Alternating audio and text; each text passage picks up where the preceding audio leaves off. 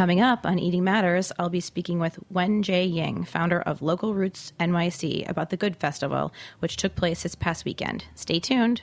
Today's program is brought to you by Nettle Meadow Farm Cheese and Spirits Pairing, taking place on Saturday, June 18th at Nettle Meadow Farm. For more information, visit nettlemeadowcheeseandspirits.com. That's N E T T L E, meadowcheeseandspirits.com. Hi, this is Katy Keiffer from What Doesn't Kill You Food Industry Insights, and you're listening to Heritage Radio Network, broadcasting live from Bushwick, Brooklyn. If you like this program, visit heritageradionetwork.org for thousands more.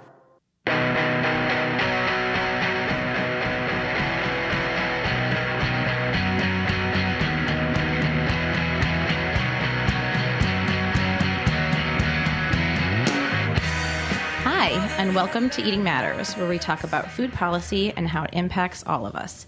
I'm your host, Jenna Liut, and we're broadcasting live from Roberta's in Brooklyn on Heritage Radio Network. If you work in the world of food, be it at a startup, nonprofit, or in a government role, and are based in New York City, you are well aware that we're coming off of conference season. Uh, indeed, there have been many great and inspiring gatherings in the past few months, and today we're going to feature one of them, the Good Festival, which took place this past weekend. But before we delve into the conference recap, which we'll be talking all about today, I want to first briefly discuss some of the biggest food policy stories from the past week. And there has been, if you guys follow this, a lot of action happening. First up, we're going to dive right in. Uh, there was a new study published in JAMA Pediatrics that found that drinking diet soda and other artificially sweetened beverages while pregnant may increase the likelihood of childhood obesity. The study followed over 3,000 women and found that after a year, children whose mothers drank artificially sweetened beverages were twice as likely to be overweight, whereas the researchers could not find any link between consumption of high calorie sweetened drinks during pregnancy and childhood obesity. Um, I have a sneaking suspicion that we're going to start seeing more and more studies about the negative health effects of uh, artificially sweetened beverages, but that's just my totally unscientific opinion. We shall see. Next up, the USDA, um, the public commenting period for the USDA's proposal to mandate SNAP retailers provide a greater variety of healthier food, which was released in, in February, uh, officially closes today. The USDA's proposal calls for an increase in the current requirement um, for stocking foods uh, if you are a SNAP retailer. So they, they now want to stock seven varieties of foods, uh, which is up from three in each of the four staple food categories. It's a little confusing. Um, these four staple food categories are dairy, produce, spreads, and cereals, and then proteins, which are meat considered meats, poultry, and fish. Um, in addition, stores would also have to carry perishable foods in three of these categories instead of two, which is the current uh, mandate. And then finally, the rule also includes a provision that would uh, make a store ineligible to accept SNAP if that store gets 15% or more um, in t- total sales from foods that are cooked or heated on site. Critics of this provision um, say it could reduce the number of stores able to accept SNAP, therefore making food access more difficult for some. Uh, the USDA spokesperson, however, defended his proposal, saying that, quote, if stores are getting the benefit of SNAP purchase, we should make sure participants have the option of healthier foods and prevent restaurants from participating in SNAP. Moving on, Mickey D's succumbing to pressure and finally entering the conversation on nutrition in 2016 has ended their controversial nutrition programming in schools. What was that controversial program, you may wonder?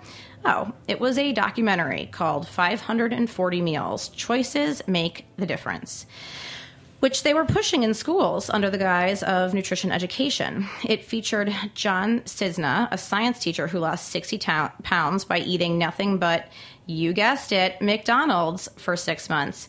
Critics, such as parents and health experts, pushed back against the f- fast food marketing by pretty much saying, I don't think we should encourage our kids to eat more fast food, especially during a time of rising child obesity rates.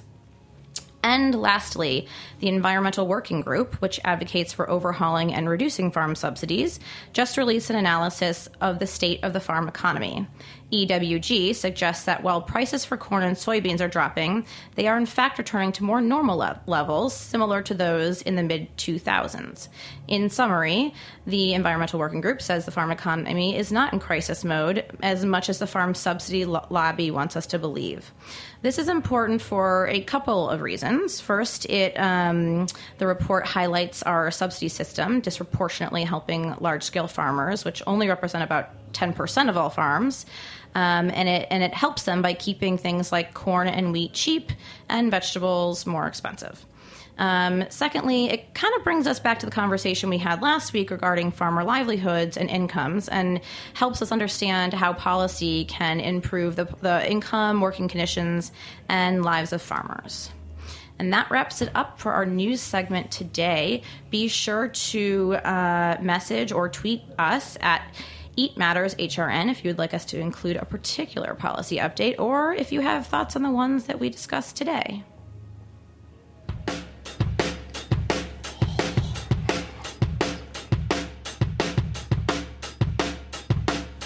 Okay, now I want to turn my attention to the topic at hand coverage of the Good Festival, which took place at Threes Brewing in Gowanus, Brooklyn this past weekend. The conference was started by my guest today, Wen J. Ying, who is the founder and director of Local Roots New York City. Uh, most notably, I think most importantly, she's been given the uh, informal title of Alpha Female in Agriculture by quote a farmer. uh, more, I mean, more specifically, an entomologist. Oh, which is even better. Yeah, he actually studies um, insects and pests um, that affect farming and orchards. It's a, it's a great title. I am mm-hmm. I am a little bit jealous. you know what? I was gonna get some sweatshirts made, and you should have one. I would love one. I was, I'm, gonna, I'm gonna take you up on that. I was actually plotting like, who else do I know that are super strong females in food? Me. You're one of them. Oh, thank you. I like how I just volunteered myself for that designation. But um, uh, okay. Anyway, so I do you want to tell us a little bit, Wenjay? Welcome to the show. Sorry, I was just you. so excited by that um, title that I had to shout that out first. Thanks. Before welcoming you, um, could you do you want to tell us a little bit about uh, local roots New York City before we get into uh, the, the conference?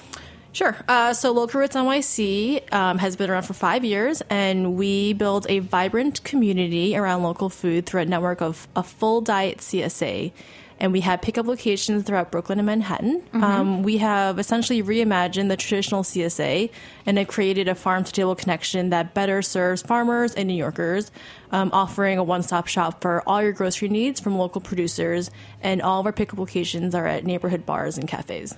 Wow, that's awesome. What do you mean by um, h- how have you reimagined the traditional CSA? Um, so we are the only full diet CSA in New York City, from which I know, which means that we have not just vegetables, which mm-hmm. are mostly CSAs only have. Um, we have your pasta, meat, fish, granola, chocolate, um, cheese, milk, kind of everything you would want in your grocery needs. Right. Um, they're all from local producers. And instead of the traditional 24 week CSA, we have three 12 week seasons. That way, if you travel during the summertime, which most New Yorkers do, mm-hmm. um, you can still come back in the fall to sign up for your CSA. Um, and also, if um, well one we don't have volunteer requirements also mm-hmm. um, and also if you are traveling just for one or two weeks um, you can pay a small service fee and we will re- we will refund you that week that you missed so it's really adding a convenience to the consumer but at the same time we have a really tight family of farmers we work with so we are also providing great support to our, our farmers Awesome.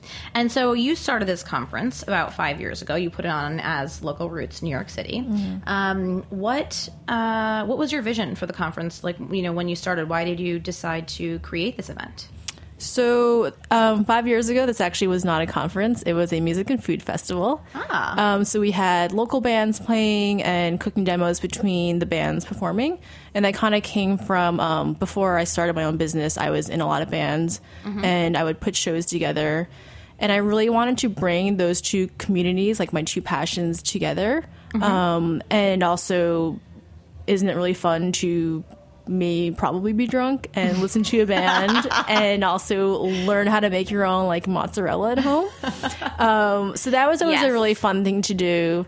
And then, um, you know, the deeper involved I get with the work I do, and um, you know, the more I'm learning and the more I'm I'm understanding what really inspires me and what drives me, and I really wanted to have a place to share that knowledge that I've gained in the past couple years of running my own business, connecting farmers and New Yorkers.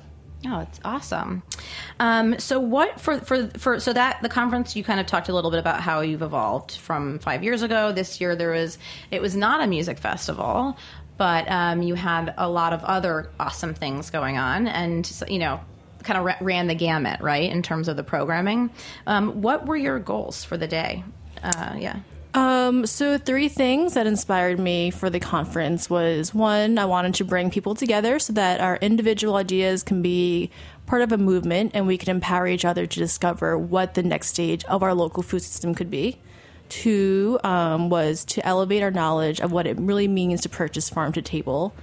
And um, I also wanted to pass the mic to farmers so that we could connect not only with the people that grow our food, but also the philosophies and the hearts that are integral part to the to this virtuous cycle of soil to city.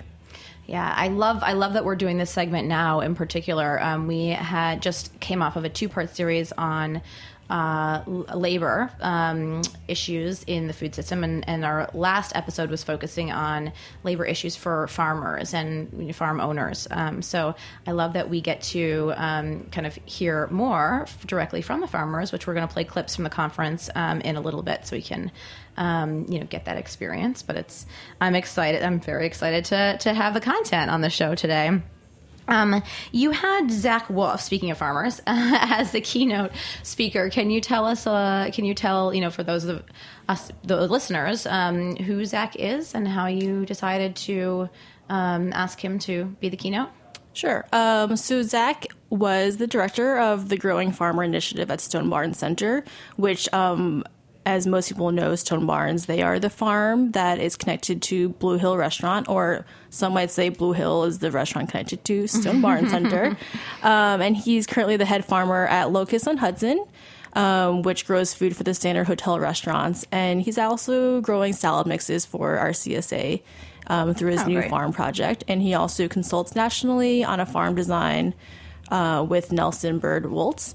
And I actually had met Zach at a conference at Hawthorne Valley, and I think anyone who knows Zach and met him or have heard him talk, um, he's a very captivating individual and a very innovative farmer. Um, yeah, absolutely. Okay, so I think uh, I want to let's we can we're going to talk a little bit about sort of the the clip that we chose to share. But he in his keynote, which we will have available on Eating Matters um, homepage as well, you can listen to the whole keynote. Um, but there were a, a few key themes that he hit on, um, including the importance for communication and collaboration and um, and overall, it sounded like uh, mindfulness in in his approach to agriculture, which we can um, talk a little bit more in a minute. Um, but for now, let's hear Zach talk about his experience um, in consulting.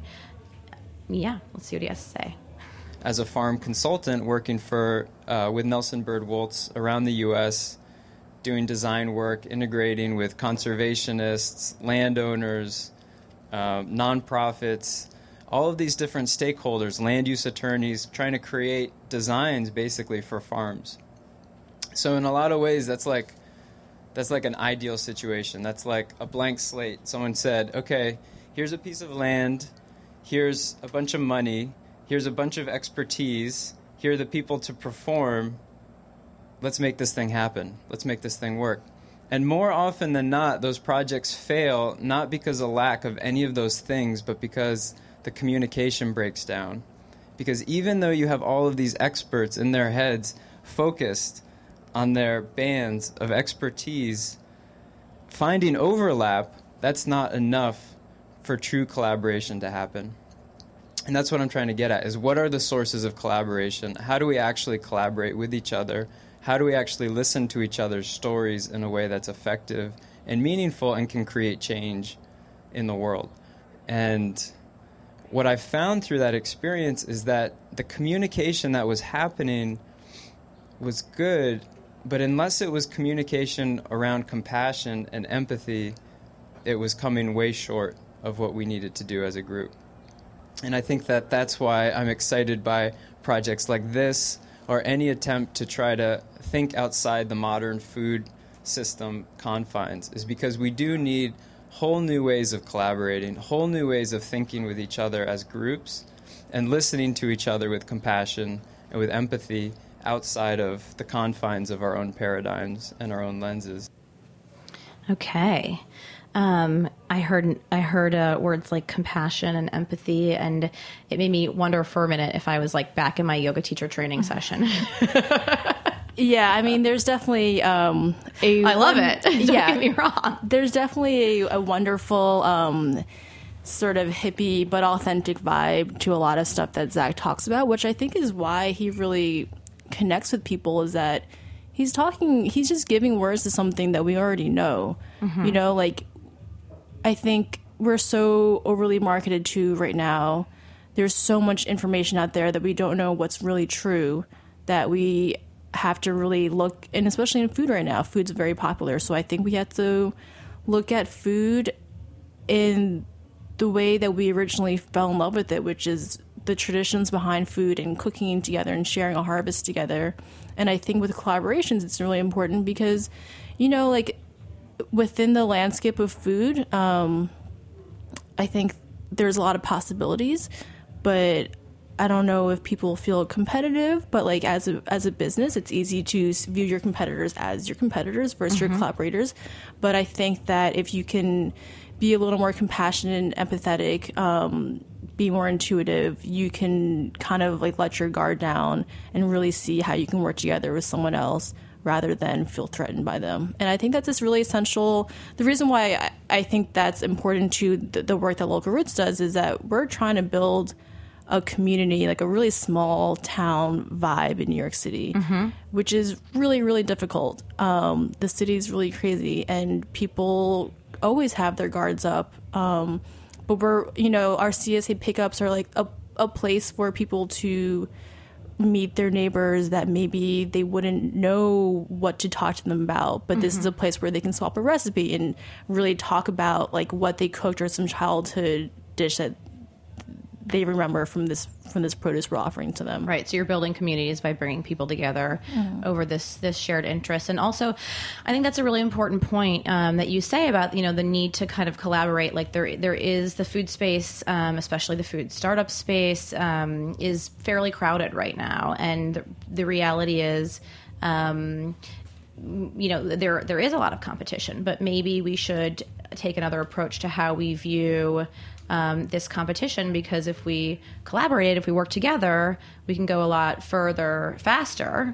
And let's be honest, especially when we talk about the local food system and getting local food to or um, uh, to people in New York City, there are a lot of people here that still don't take advantage of things like their farmers markets and CSAs and um, there's there's just so much so many more people who could be uh, supporting the, the local economy so we should work together I feel really good about that And I, I think that um, I'm not sure if we're gonna get into this later, but someone had brought up at one of our later workshops this. It, there's a real need for different industries or institutions to be involved in this. You know, there's a lot of responsibility upon a consumer to make the right food choice, um, but institutions have a huge buying power. yeah So try to maybe they can partner up more with smaller businesses um, to really in like really increase the support we can give to our local food system. in terms of yeah buying local in institutions absolutely. Um, i'm a little bit obsessed with institutional purchasing so that's something that we can definitely continue um, offline or on another show. Um, but right now we're going to take a quick commercial break and hear a word from our sponsors but when we get back we are going to hear a little bit more from the conference participants and farmers about what their vision for a healthy food system is. Stay tuned Nettle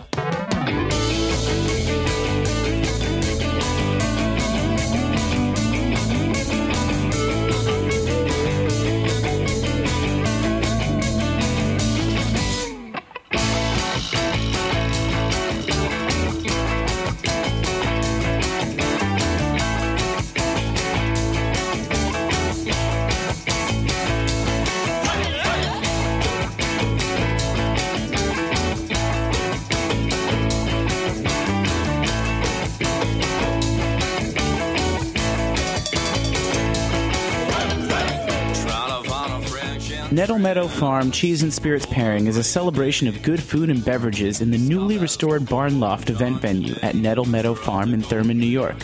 On Saturday, June 18th, come sample and savor, then buy your favorite cheeses and beverages to take home. Nettle Meadow cheeses have been praised highly in national media and have won prestigious awards from the American Cheese Society. Taste samples of goat and sheep cheeses paired with an array of local regional wines, beers, and ciders. You'll never forget your first sample of rich, creamy Kunik, Nettle Meadows trademark cheese. In Esquire, our very own Anne Saxelby said, Kunik, it may very well be the sexiest cheese in the USA. Nettle Meadow Farm is a goat and sheep dairy and cheese company in Thurman, New York, just below Crane Mountain in the Adirondacks between Gore Mountain, North Creek, and Warrensburg. It's owned and operated by Lorraine Lambiase and Sheila Flanagan, both have a great love of animals, artisan cheese, and the unique challenges of farm life. Nettle Meadow Farm was originally founded in 1990, and it's the home of over 300 goats, dozens of sheep, and a variety of farm sanctuary animals. Again, the Cheese and Spirits pairing is Saturday, June 18th. For more information and tickets, visit nettlemeadowcheeseandspirits.com. That's N E T T L E, meadowcheeseandspirits.com.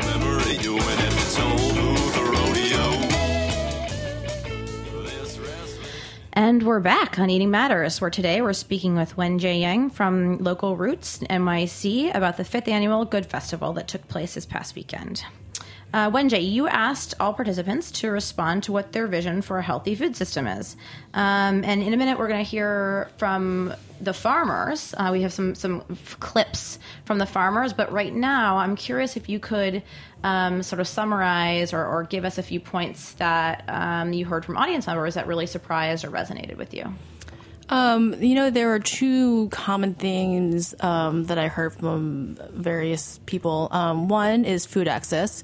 Um, so making it affordable, but in addition, not just affordable, but having people under, understand and be able to spend the amount of money that food should truly be valued at. Um, I think also understanding what are the hidden costs when growing sustainably? Why is it more money? And why is it harder to get? Um, and then I think also just um, being able to navigate all these different choices we have. Um, it's really complicated um, reading labels. Um, so I think um, having easier education and communication about our food choices and um, food access. Yeah. and and having the co- the food reflect its the cost of the food reflect yeah. its true value. Um, all right, so now we're going to hear a few clips from five different farmers who were in attendance at this conference. Um, all are all of them local roots producers? Um, I think all of them except for uh, two of them, which were Shafali and Paul, who I met at a conference, but everyone else are local roots farmers. Okay, um, and then each farmer was asked to share their philosophy on farming as well as their vision for the future of the good food movement. Let's hear what they have to say. Doesn't fit. Okay. Um, so my name is Travis Jones. Um, I farm uh, with my family's farm, Blooming Hill Farm, and uh, this is our, our first, uh, going to be our first season doing local roots. Um, so uh, farm philosophy. Um, I guess I don't know if it's really a philosophy, but I like to, you know, think of the farm as like a giant machine, uh, both uh, for growing vegetables, but it's also, uh, you know, an, an economic organism, and trying to make that work is uh, is half the job. Um, you know, like Sam said, we were talking before. People near us really, you know, they don't buy a lot of our own produce. We're we're bringing a lot of stuff to the city and uh, just expanding um, the local food movement to the super super local, like in our town, having people buy stuff is, uh, you know, that's a challenge. It's a huge challenge, and um, you know, and also bring it to more people in the city. There's you know eight million people in New York City, and I'm sure that nowhere near even half of them are, are getting something like a CSA or local roots or or shopping at the farmers market. There's huge, uh, you know, huge untapped potential. Just uh, you know, yeah. What do you see? Where we're always looking for new new ways to get food out to people. We sell to a lot of uh, a lot of restaurants, but I feel like uh, getting it our food directly to people uh, in any way we can. We've done a lot of different things. We've done uh, some of the online farmers markets. I remember someone was mentioning those. Uh, we're trying another one where we uh, ma- they are subsidizing U.S. or UPS mailing directly to uh, to people who buy online. Um, just new ways of getting food out there. Uh, it, it's always you know for us since we don't really sell to large distributors. Um, you know, you want to as get as quickly to the customer as possible with uh, the smallest number of jumps. So one jump is great, zero jumps is even better, the farmers markets and, and such. But uh, there's always problems with any distribution model. Yeah. Hi, I'm Valita Durkin. I also farm at Blooming Hill Farm. Um, uh, I guess my farmer philosophy would be well, one thing that I think is important is like respect, respect for the land, respect for the people that are working for us, um, respect for the customers. Um, uh, I I hope that in the future it will be easy for everyone to get to have access to the food, and that will never be like, oh, we don't have a we don't have anyone to sell to, which we've had that happen to us before, where we have too much product and you know just no one to sell it to. so yeah, that's it. My name is Paul Tillier. I uh, work at a farm in New Hampshire called Brookford Farm. Um, and my philosophy um, for food and farming is that food represents life, energy, compassion, charity, cultural identity, humanity, and our effect on nature, um, and is therefore a lifestyle. And I know that's a lot, but I think food is a very important. It, it represents a lot. It's it's integral to to us, and um, the next phase of food, I think, needs to incorporate um, conscientious food choices into our lifestyles. And I think the main places where I see that happening are in education, um, fitness, charity work, and our our national security and sense of patriotism as a country, um, creating a resilient food network. Hi, my name. I'll, I'll stand. How about that? It's great.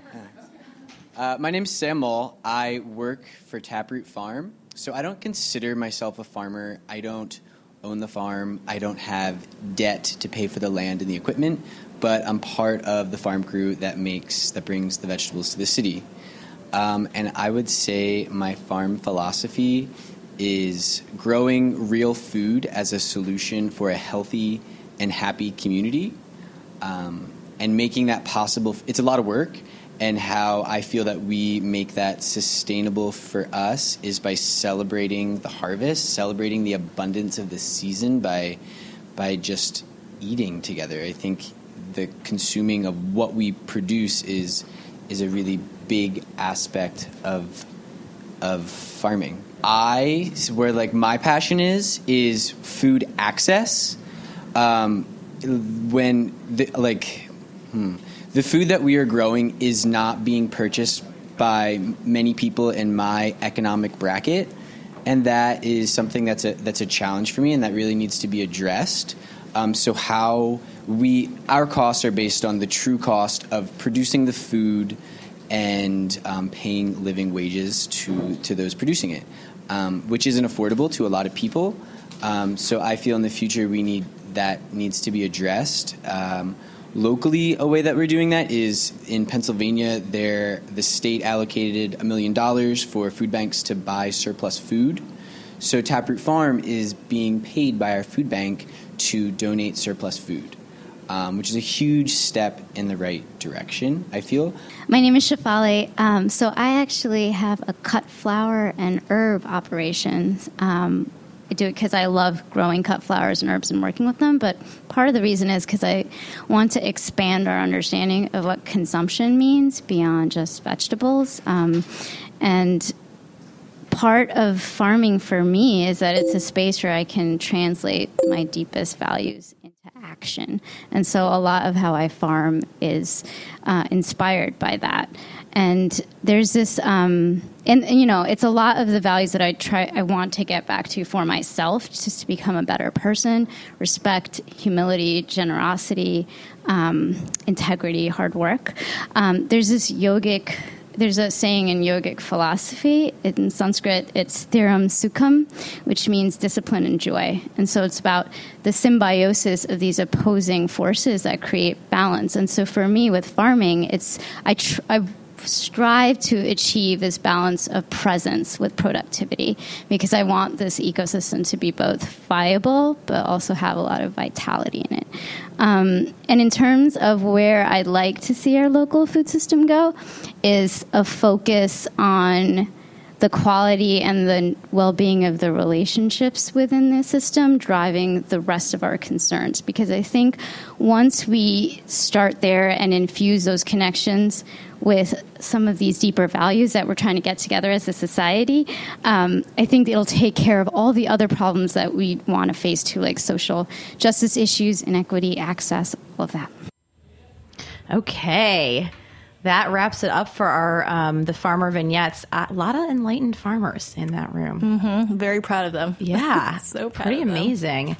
Um, okay, so we heard like I I feel inspired. We heard these awesome clips um, from the farmers about what their vision is for the future of a good food system, and we heard some a summary of kind of what participants are thinking.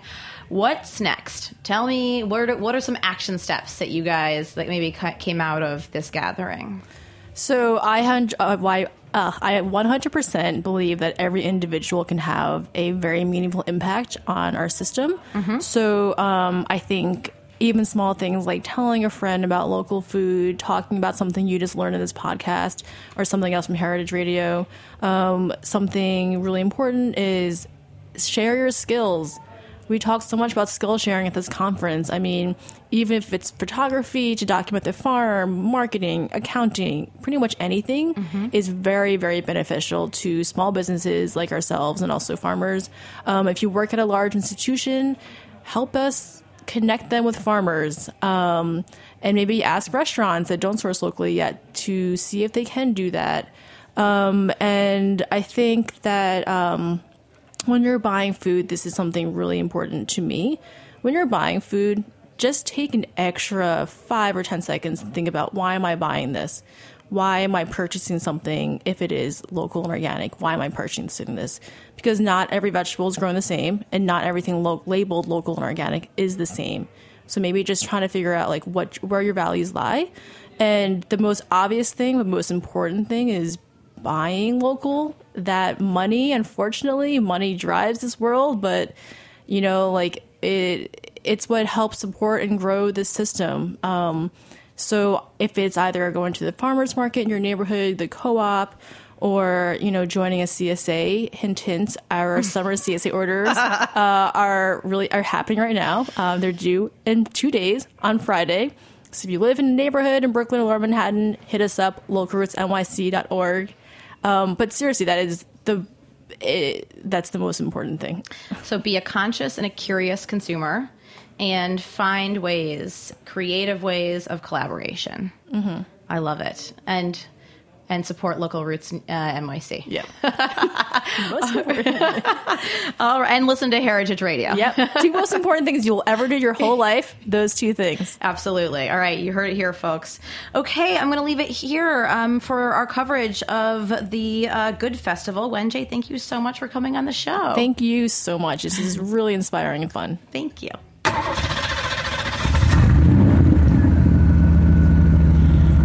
Okay, folks, do you hear that sound? yup, that's right. It's time for our new segment, the Startup of the Week, where we feature an innovative and exciting new food organization or company at the end of each episode. With that, I'm pleased to introduce Leo Pollock, founder of the Rhode Island based company Compost Plant, which is the first full service composter in the state. Leo, welcome to the show. Thanks, Jenna. Great to be on. I'm so excited to have you on. Can you uh, start by by telling me what what is a full service composter? What does this entail? Yep. So when you usually think about composters, you know, usually it would be a farm or a business, but they're really just doing the processing piece. So they're processing food waste and, and leaf and garden waste into soil. Mhm. We want to actually do everything. We want to do um, food waste collections with institutions, restaurants, um, process ourselves, and essentially sell compost and soil products to consumers and for kind of large scale projects as well. Uh, wow, that seems that seems like an ambitious model. That's that's what we're going for. It's sort of the the not things you usually hear together, sort of vertical integration and and the waste industry. And how did you get into this business? Yeah, so I I um, I've been in Providence for about ten years. I worked for an urban agriculture organization, essentially teaching people how to grow food in the city, Mm-hmm. and really started to recognize that um, we we had a lot of difficulty sourcing kind of the high quality, high nutrient compost that we needed to sustain home gardens, community gardens, um, and also recognized that we had this waste problem. Rhode Island has one central landfill.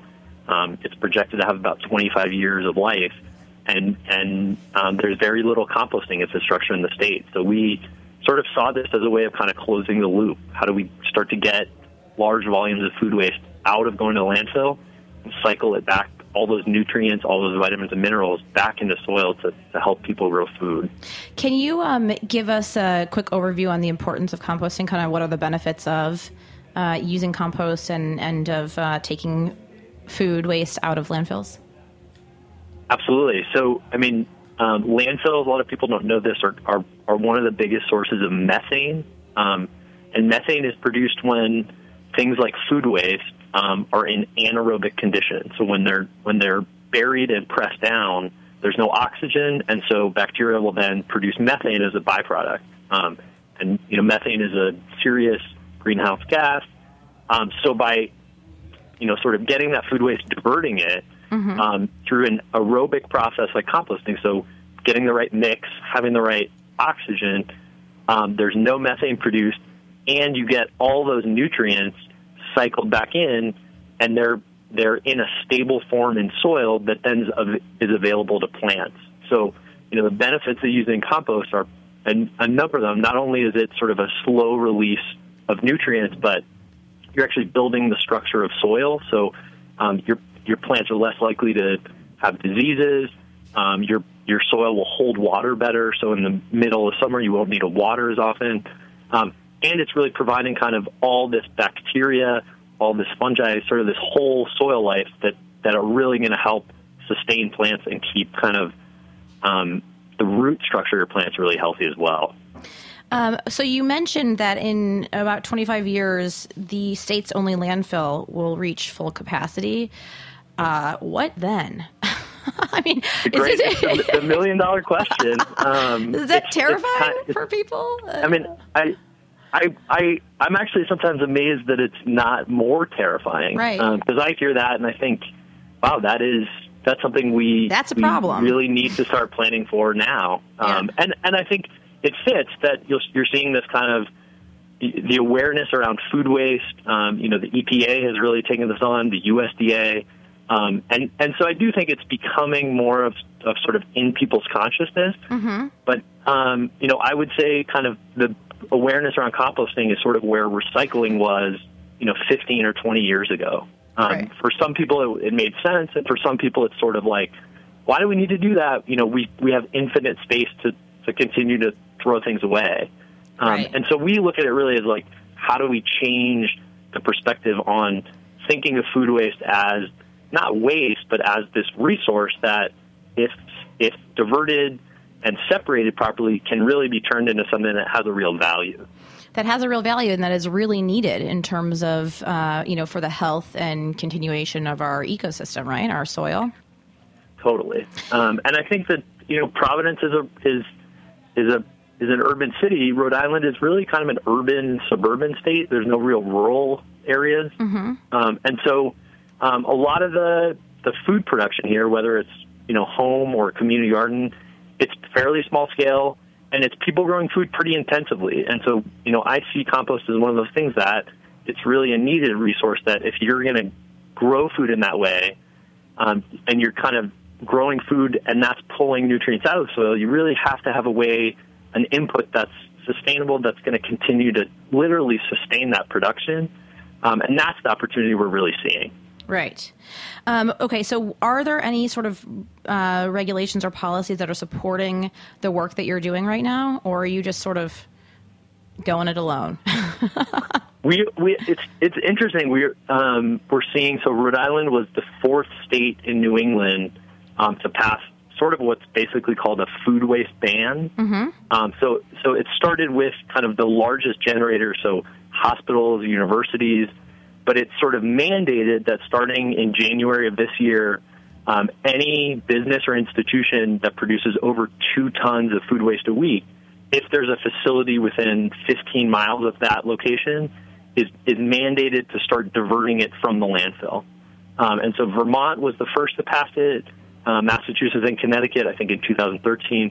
Rhode Island passed it in 2014. It just took effect. So that's one of those ones that I think really kind of changed the conversation. Mm-hmm. Um, and I think that makes sense. That's the place to start. That you know, especially universities, hospitals, you know, corporate campuses, any institutions. Like, yeah. you know, to me, it's almost sort of inexcusable that they wouldn't be kind of the lead on it, and then the idea that it'll eventually start to trickle down, you know, to individual restaurants or, or smaller coffee shops, places like that. Um, okay, here is the. This is going to be. Oh, by the way, yes, totally. Hear, on institutions, we just had a conversation about the, um, you know, brief conversation about the the kind of the power of institutional purchasing, and that is the same uh, for food waste and diverting food waste from the landfill. To your point, so um, absolutely, it seems like that is the the obvious intervention point for so many of these uh, food policy initiatives. Um, okay, one final question. This is the most important question for you. How Okay. can how can I get some of the Rhode Island's compost plant compost for my community garden in Brooklyn? Please tell me there's a way. Please. So it's great. So, um, so right now we we work with a farm that does processing, and we're going to be opening our own facility starting this fall. Okay. Um, and we're we're looking to launch a product line called Rhody Gold that'll be in a bag form, um, a, a straight original gold compost mix, a Potter's Pleasure mix, and then a Grow Master mix. Um, so keep your eyes out for that, and we would love to get a distribution chain that goes straight down to Brooklyn. Absolutely. Okay, and so um, where can we for updates? Where can we go to your website? So check out compostplant.com, or um, we're also on Twitter, Instagram, Facebook, whatever social media platform suits your fancy. All right, great. I'm going to have to leave it there for today. But Leo, thank you so much for joining us. Well, thanks, thanks for talking waste. Absolutely, absolutely. Okay, thank you so much to Wen, Wenjie Yang and Leo Pollock for coming on the show, and to our sponsors for your generous support. Our show is produced with the help from the brilliant Taylor Lanzett and Austin Bernarski. Show music is by Tim Archer, and our engineer is David Tedashore. All episodes of Eating Matters are avail- available, of course, on Heritage Radio Network's website or as a podcast on iTunes and Stitcher. If you haven't done so already, please subscribe. Uh, like, share, follow posts to us on Facebook, and find us on Twitter at Eat Matters HRN. I'm Jenna Liute, and thank you for listening.